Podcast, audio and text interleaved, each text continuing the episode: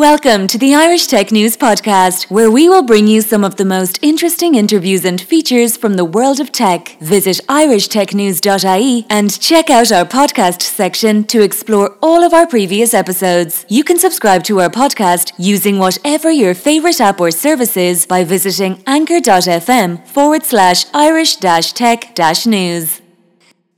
Hi, welcome to the Irish Tech News Podcast. Today I'm talking with Niall Kelly, HaloCare Chief CTO. So how are you doing now?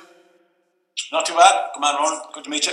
Likewise. And tell me, how did HaloCare start?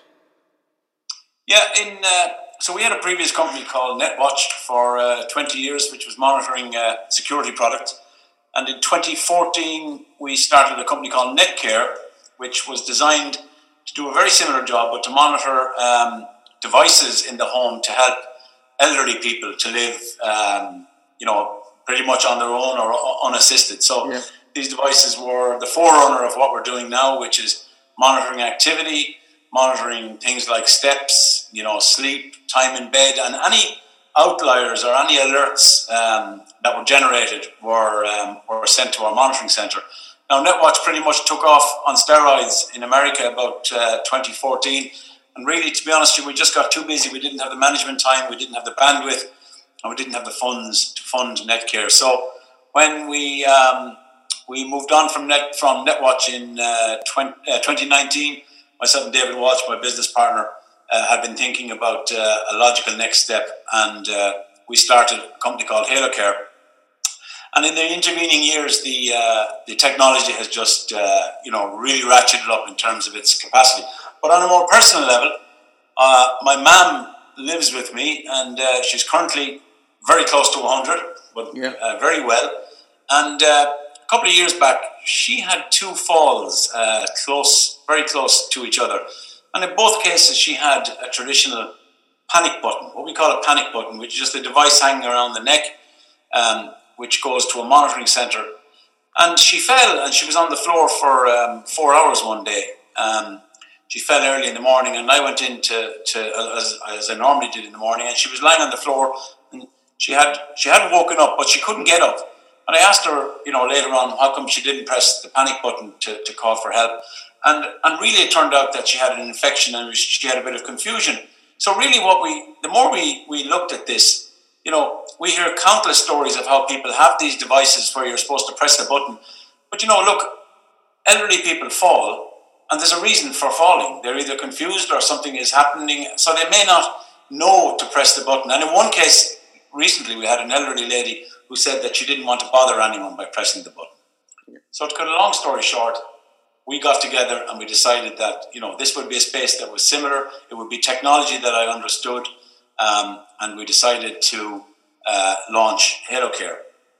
And then, so HaloCare itself, then we've been trying to stay away from those wearable type devices, and we have a suite of technologies that just sit in the background in an elderly person's house um, and it doesn't have to be an elderly person, but predominantly it's elderly people that we support. And uh, it sits in the background, and they look. These devices look for things like falls and trips, maybe excessive time uh, spent in bed. Like if they normally, if a person goes to bed every night at 10, 11 o'clock and gets up at 8 the next morning, that's fine. But if they don't get out of bed by a certain time, or if they don't move in their bedroom, or if they don't move in their kitchen, or if they don't use their kettle or something like that, then we can the, the, artificial intelligence can look at these rules and say, hey, we've got something different here. Something is wrong. And then we can decide what to do about that. Um, and that, what we can do is we can obviously contact the circle of care, the family, contact the person themselves and see if everything is okay. So, you know, that's, that's what we do. And, and the technology, really, we're trying to stay away from any type of, of wearables the only time we use a wearable device is if someone leaves the house, then we have a device, especially where people have dementia and things like that. They can wear a watch that does some tracking and some monitoring with two way audio and a fall detection so that if someone with dementia maybe finds themselves away from their home, can't remember how to get home, or maybe falls or gets lost, then with the device we can talk to them, we can contact them, we can see where they are, and we can get them help. So that's pretty much how Care started. Yeah, I got a friend of mine who has an Apple Watch that does the has the fall detection. And a couple of years ago, he was walking and he slipped. And when he slipped, his phone, his watch, contacted his phone and told his phone to call to call nine nine nine because because he, he was injured. So rang up nine nine nine and uh, and then I came in the phone and said, uh, "We got we got an emergency call. Are you okay?" He goes, "Yeah, yeah, I'm fine. I I, I- just slipped and my phone detected that I that I, that I'd fallen and dramatically nine nine." And you thought it's great to have that, but at, at times you said when you're in the house, if you got technology that can do that, it's great, and you don't need to spend expensive having a having a wearable device that does that. So how does it? Yeah. So yeah.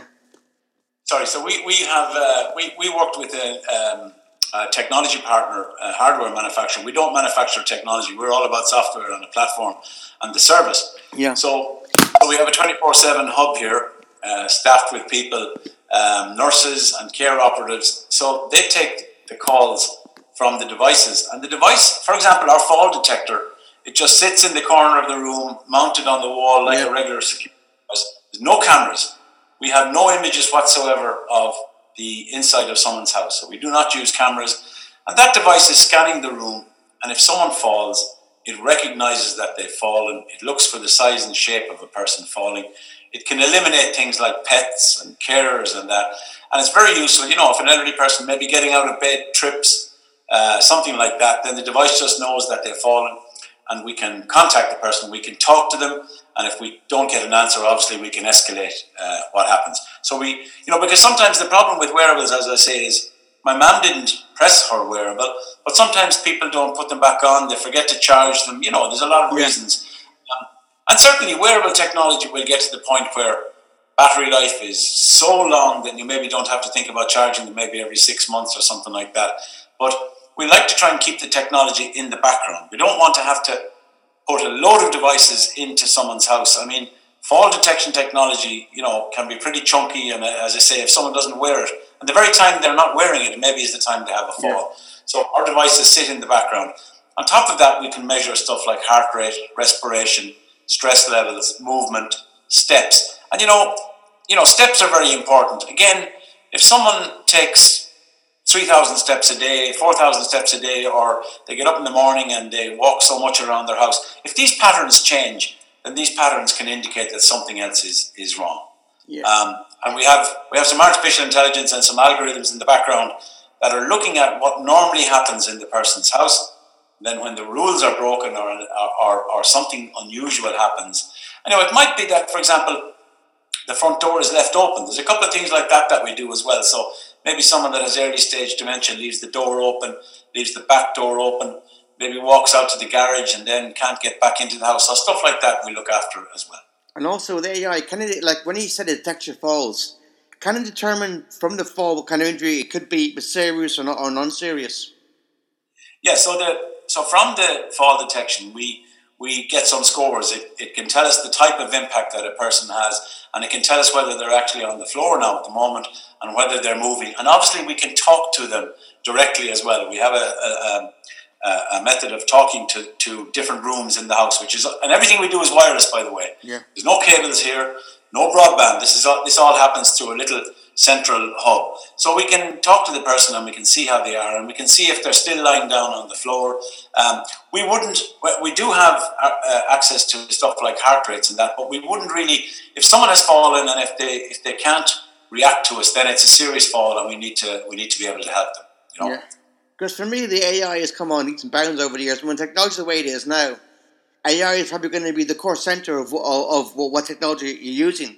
Because it helps you determine what help to give to that person. I, th- I think you know AI by its by the by, by the, the name has been sort of overused in a way, and I think some people might even be scared by the by the concept of AI. But you know, I, I, I liken it like if if if you look at some of the this, the the connections that we have in a in, in a home. So, for example, if we're looking at um, you know how someone is moving or how fast they're moving, they have moved in the house, their level of activity within the house, moving around the house. We have signals, for example, whether they've used the fridge, the kettle, the microwave as well, because they're also indicators whether someone is eating and, and drinking water.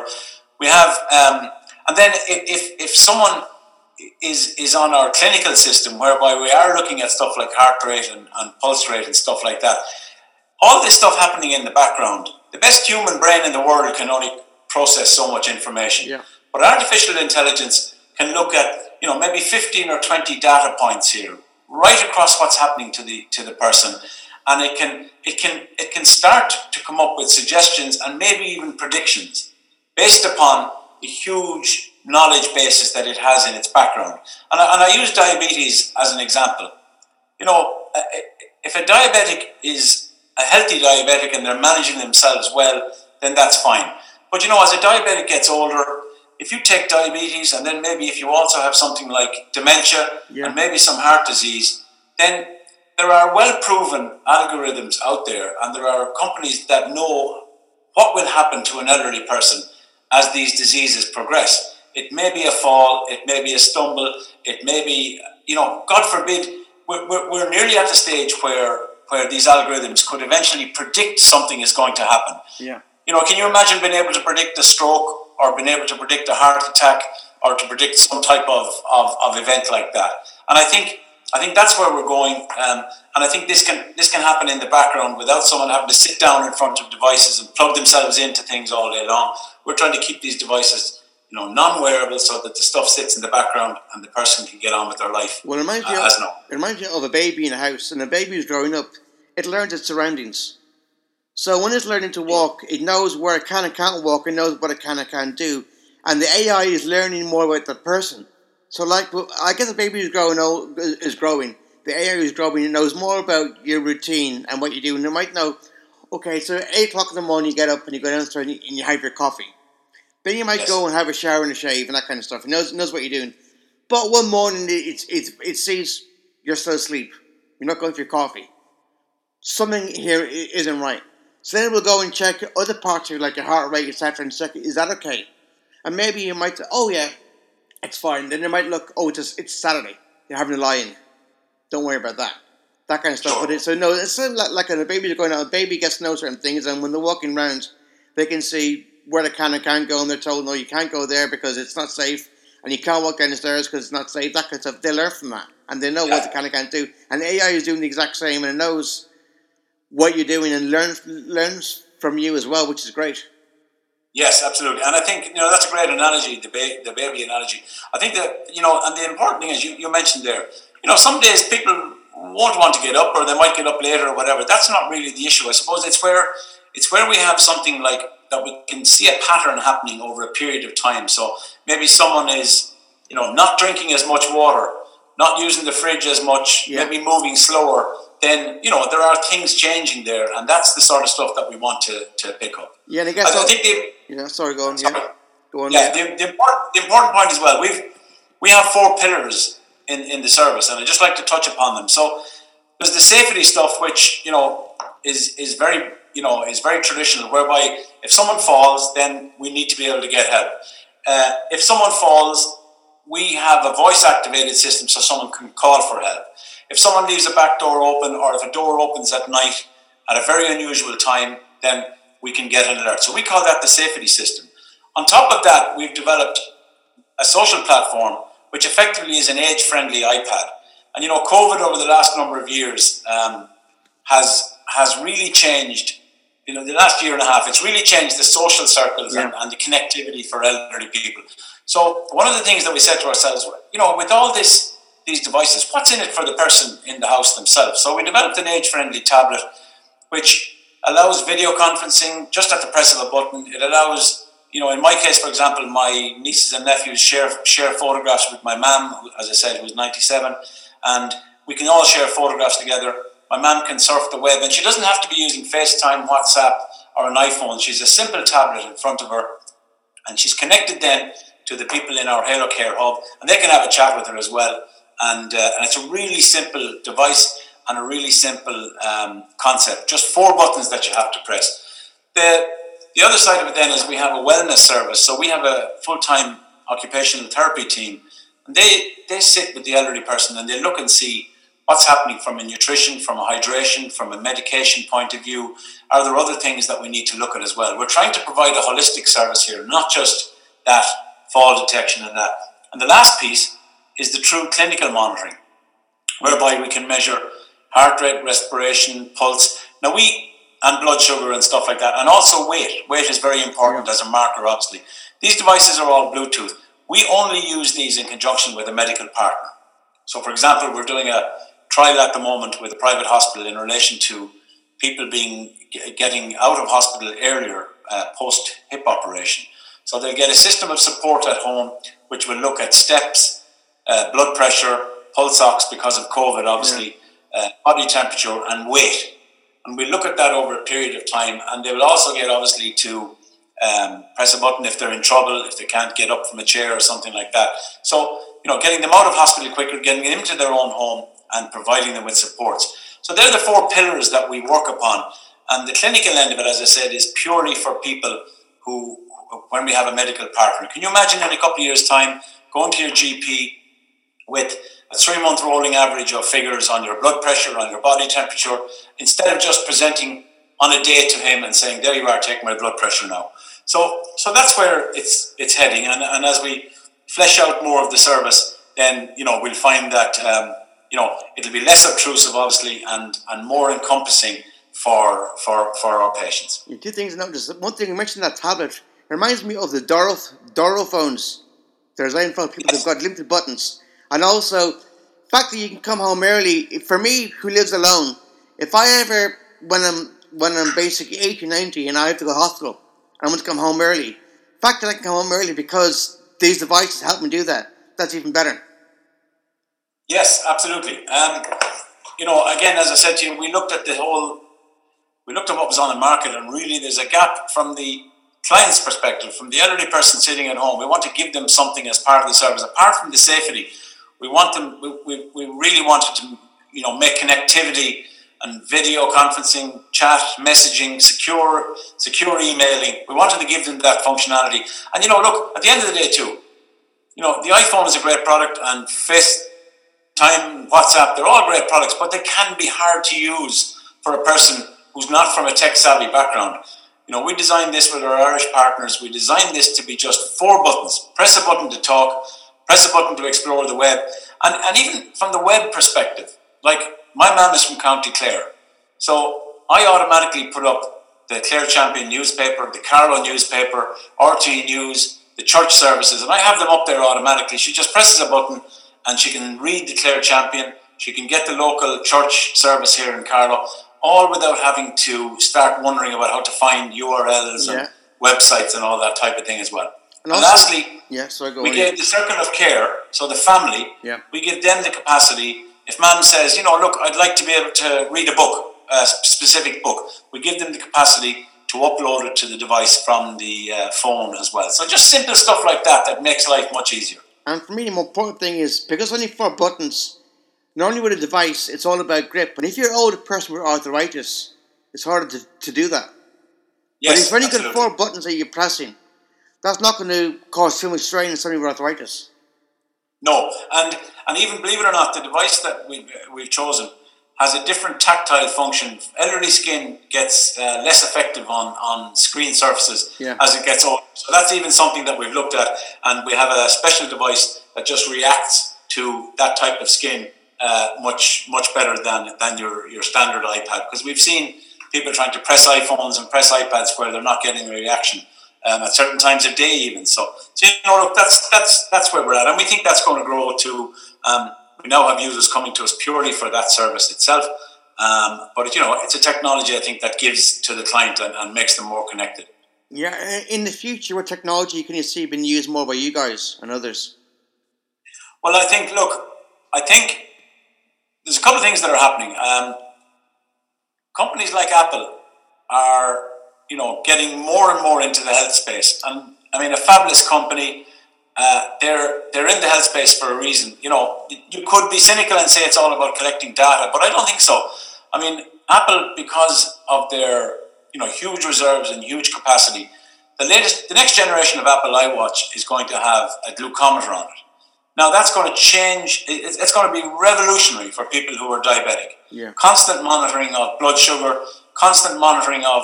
They're already monitoring heart rates and respiration and stress levels and activity. So, the, you know, I think what's there's a couple things going to happen from a hardware perspective.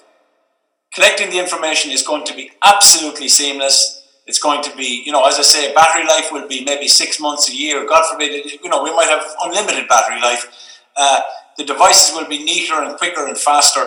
The other side of it is crunching the numbers from this data, the, the artificial intelligence and the sheer processing power and the cloud based processing that's going to make working on this data so good. So, for example, you know, you know, if, if, if the iWatch collects data from a million diabetics over the next three years, then the data sets that it is going to create in terms of how a person progresses with diabetes and maybe some other condition like a heart rate or a heart problem, how they how they progress with their with their general health, that's going to feed into even bigger engines that are going to be that are going to make the algorithms much more sophisticated and powerful. So we're definitely going to get to this level of predictive, um, uh, predicting events, predicting health events, and predicting the outcomes for people. There's two ways of looking at that. You might say that that might be slightly scary in one respect, but if you look at the good side of it, is in theory, there's no doubt about it.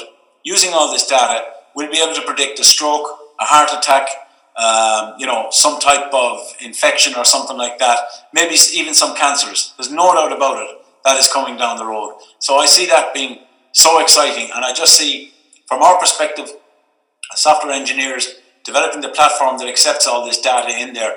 We will just plug in whoever has the best algorithm, for example, for COPD, for diabetes, for heart conditions. We will plug that into our platform because we'll be connected to so many users and, and that will inform our, our, our assistance and our services to our clients. You know, the moment the Apple Watch can actually detect symptoms of coronavirus, it knows certain well, things and it, it, can tell you basically if you got a cough or and it knows what you certain things. It goes, yeah, you've got basically a high temperature, you've got something else, and that says how likely you could have coronavirus.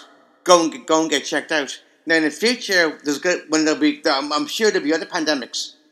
And in fact, yes. there's a smartwatch in the future that can actually determine uh, from symptoms of, of, a pandemic, if you've got them, it will tell you you've got these symptoms.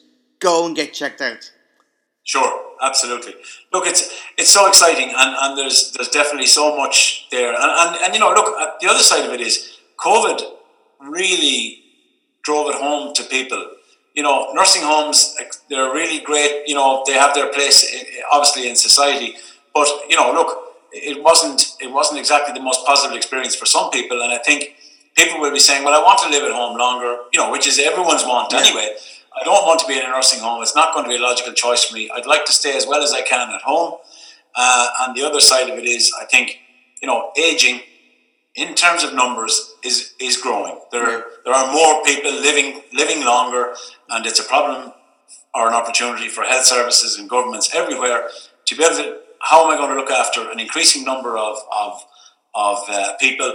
Who may be living with more chronic diseases, um, you know, uh, longer. So we feel that a, a service like HaloCare, you know, uh, if we approach it right and if we offer the right service, and obviously if people have a good experience, we feel that. Um, it, it, it certainly meets a need uh, for a growing number of customers. Well, to me, it, it kind of makes sure the HSE isn't overburdened with patients.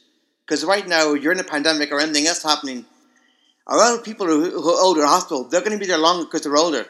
But if you can get them back home sooner in safe environments that you know they can be safe in and they're constantly monitored, that's a good thing.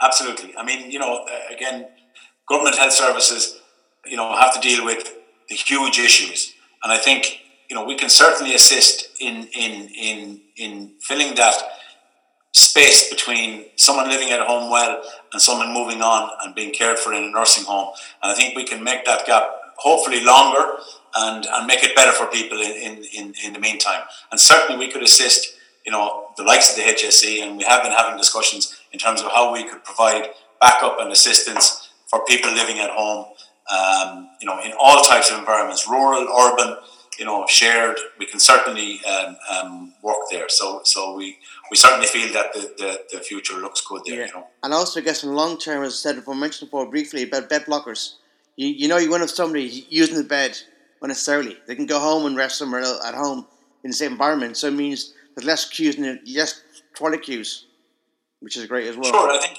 Yeah, and I think if you're if someone is going to come out of that caring environment in a hospital, then you know if you're going to bring them home, then give them a, a, range of supportive services that make sure that they're looked after, that, that their health is being monitored, that their safety is being monitored, that their environment is being monitored, and potentially even that their clinical signs are being monitored if necessary as well. But do it in the home environment. Yeah, and I guess And instead, Yeah. instead of doing it once every three months or six months, as I say, maybe do it every day or every week and have that constant level of yeah, information. and I guess right now when you're living in the pandemic, people might be anxious while at the COVID hospital.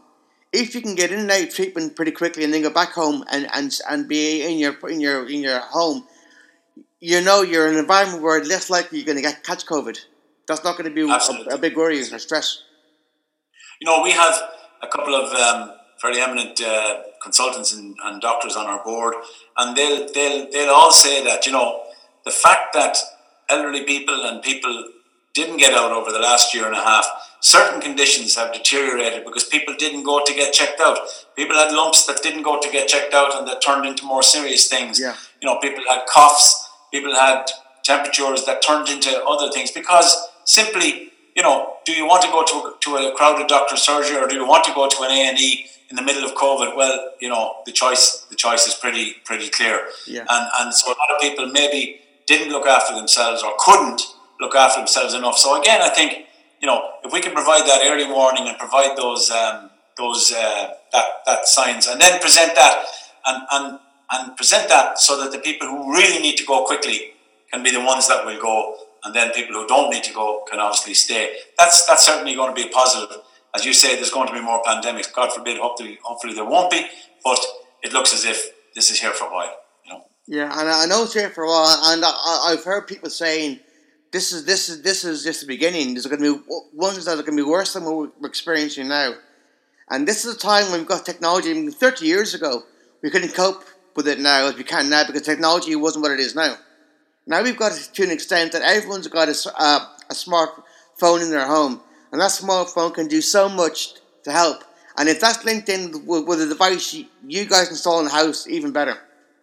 Yeah, absolutely. I think you're right. Technology certainly has its place to pay. It's not the panacea for everything, and there's lots of things that we can't do that a good, you know, carer in the home. There's lots of things we can't do. You know, a good carer in the home who calls from like from a home care company or the HSE looks after people in their home. We're not replacing any of those type of services. You know, there's things we can't do. We can't prepare meals for someone and stuff like that. Yeah. But for for the times when those carers are not there or a family member can't be there, um, and you know, we're finding that a lot of families are coming to us and saying, "Look, I'm looking after mum 24 7. I'm at breaking point. I need to be able to have some respite or maybe go shopping for mum or something like that and know that she's looked after well at home. So that's where we're finding our services coming into play as well. Yeah, because I'm thinking, oh, you mentioned about shopping. If you have to go and do the weekly shop, and the kids are at school, and you're there alone with your mum, and then and your husband's away, or boyfriend is away working, or something else, Yeah. or you're a single mum and you got mum in the house, what do you do? At least with this, you're able to go to the shop knowing that got some peace of mind and some, some security that if anything does go wrong, you'll be notified pretty quickly. as well. Absolutely. Absolutely. And we're finding a lot of people coming to us for that exact type of solution to give them some respite and give them some time that they can go and, you know, do something um, different as opposed to just being stuck there all day long. And, you know, it is a vocation caring for an elderly person, but we've tried to make that better for, for, for both parties. Um, and, and to provide some variety and make sure that mum is, or dad is still looked after at home, knowing that I can leave the house, I say, go for a walk, and I'll be a better person for it, and I'll have more energy to give back to mum or dad in terms of caring. Yeah, and I guarantee in 10 years' time, we're looking back on this, we'll be laughing, thinking, how can we have a wearable device that had a day, a day and a half, to, oh, five days battery life?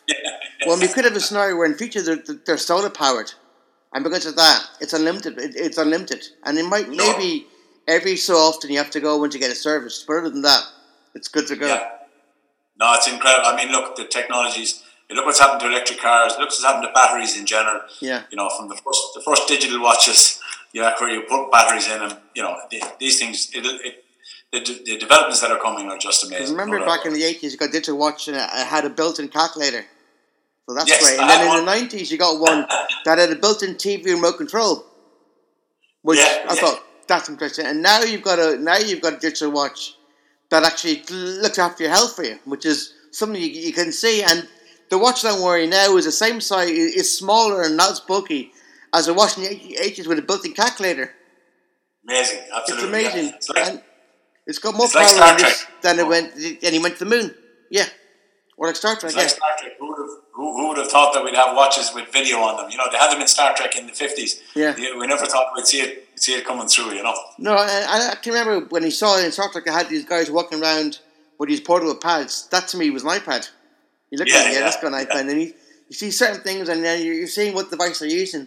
I'm thinking, oh yeah, that, and then you can see soon in the future other things I've got for checking health. It's going to be more or less always on, always connected, and Yeah. some ways we're going to have to get used to that. That we're always going to have an always on society, and in the future, that's the way. That's the price we're going to maybe have to pay to make sure health health is looked after, and make sure that if somebody in your house is elderly, you can live your normal life because Yes. you you know that you don't have to worry, feel guilty about going out to cinema. Is mum home okay alone? Now you've got this device that checks that and makes sure she's okay. Yeah. Yeah. That's And new- helplessness. Yeah. And Yeah, before, that's we, it. before we finish, anything else you want to add to the podcast, or you think you've said enough? No, I think that's it. I mean, look, we're we're um, we're we provide our services. The last thing I'd say is we don't sell all these devices. So if someone comes to us for a solution, we effectively we sit and do an assessment with the family, have a look at what the person's needs are, and then we install the product ourselves and we monitor it ourselves and we rent it Yeah. as a service. So we have a daily fee for the service, and that can start off anything from five euros a day, depending on the range of technology. Every family is different. Every person, we don't we don't throw all this technology at, at every person. It depends on what the person's needs are. Some people are very well; they don't even need fall detection. Other people don't need the social system. You know, so it depends entirely on what's required for the family. And but the thing is, we look after it from start to finish, and then we monitor it as well. So it's like a one-stop service. It's not four or five different companies involved here. I think that's important as well. To me, it's a bit like when you when you get your broadband, you get various speeds, and and you pay for the speed you need and use. So kind of like that, you're paying for the device, a monthly fee, Yes. and then the more the more speed you use, the more services you use, the more you pay, which is what, what you're Yes. doing as well. Which, in my view, is great because not everyone's going to need to spend hundred euro a month. Yes, and, and then we, we start off small. The basic system has got a central hub, and we can bolt on that right up to the last, you know, to the clinical monitoring if we necessary. But but it really you can just build the system as your needs change as well. Yeah, and also I guess I presume if somebody already has a wearable device, you can bring that into your ecosystem as well. Yes, yeah, that's right. We can talk to many many different wearable devices depending on the, the requirements of them. Because to me, the worst thing is when, when you give somebody a system and you give something that they're not used to using or don't like using, and if you say, well, what you have right now will work with us, we don't have to change that at all. Stick what you're used to using. Yes, absolutely. Yeah, very good. Right, thanks for that, Niall. Uh, have a great day and good luck in the future, and uh, take it easy. Good stuff. Right. Well, look, you stay well, and uh, You too. we hope we'll talk sometime in the future. Cheers.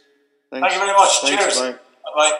Thank you for listening to the latest Irish Tech News podcast. Check back every day for the latest episode. You can follow us on Twitter at Irish underscore tech news, on Facebook, facebook.com forward slash Irish Tech News, on LinkedIn, linkedin.com forward slash company forward slash Irish dash tech dash news, on Instagram, instagram.com forward slash Irish Tech and on TikTok, tiktok.com forward slash at Irish Tech News.